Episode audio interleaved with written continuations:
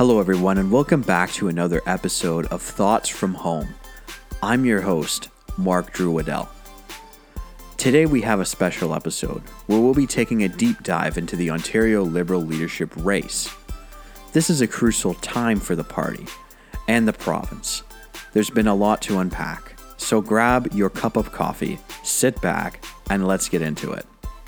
The Ontario Liberal Party is currently in the midst of a leadership race, and it's shaping to be one of the most exciting in recent memory.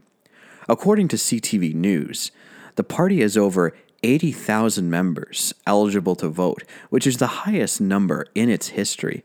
This is a significant increase from 44,000 members back in 2013 and 38,000 members uh, in 2020. What does this mean for the party?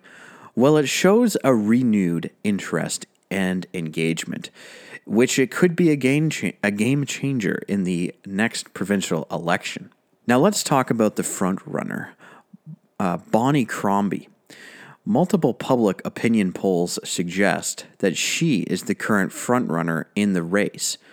But what does but what uh, what exactly makes her stand out? According to her camp, she has signed up 38,000 members, a little over 38,000 members. That's almost half of the total eligible voters.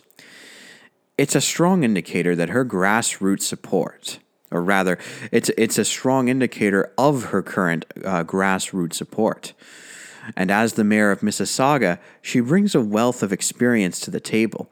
She's been involved in local governance, and she's been involved in uh, political races before, so she knows the ropes.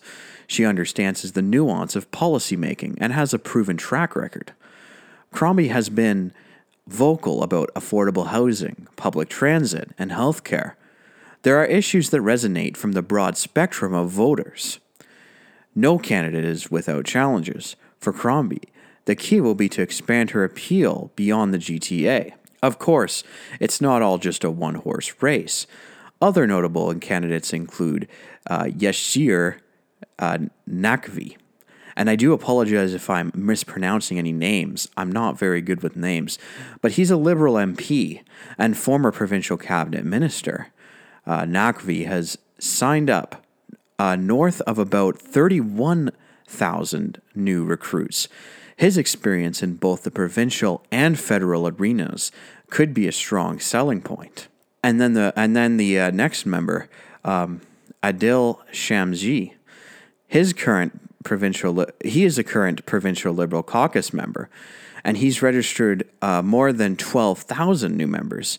He's a fresh face, and it could attract younger voters. Um, the other candidates in the ring have declined to disclose their membership numbers, but they bring their own sets of experience and policy stances that could shake things up. While Bonnie Crombie seems to be leading, it's essential to remember that the race isn't over yet. The Toronto Sun suggests that the race may not be as sewn up as it appears.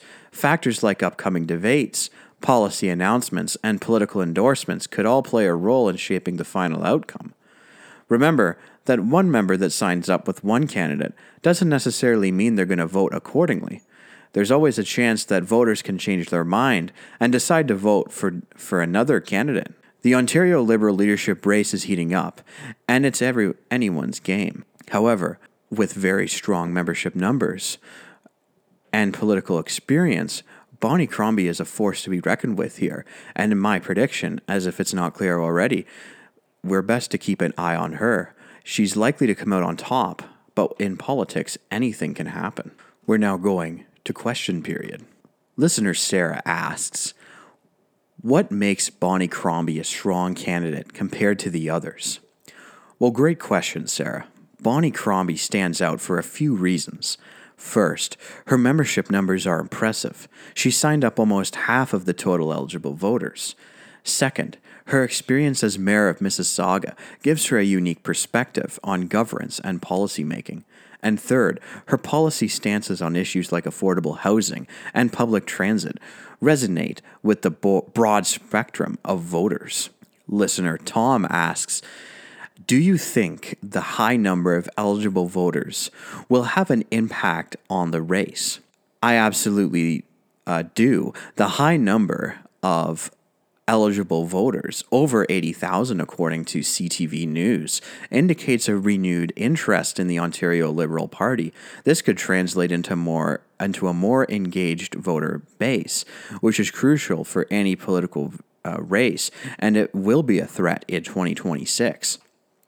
Listener em- Emily asks, "Who are the dark horses in the race that we should keep an eye on?" Well, excellent question.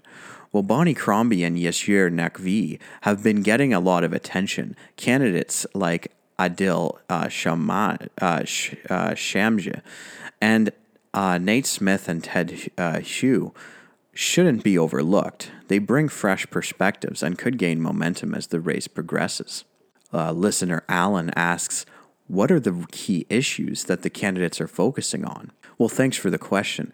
The candidates are focusing on a range of issues, from healthcare and education to economic recovery and climate change.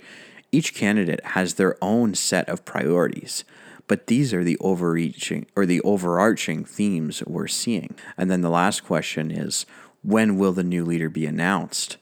Well, that's also a very important question. According to the Canadian press, party members are set to cast their ranked ballots on the weekend of November 25th, and the winner will be unveiled on December 2nd.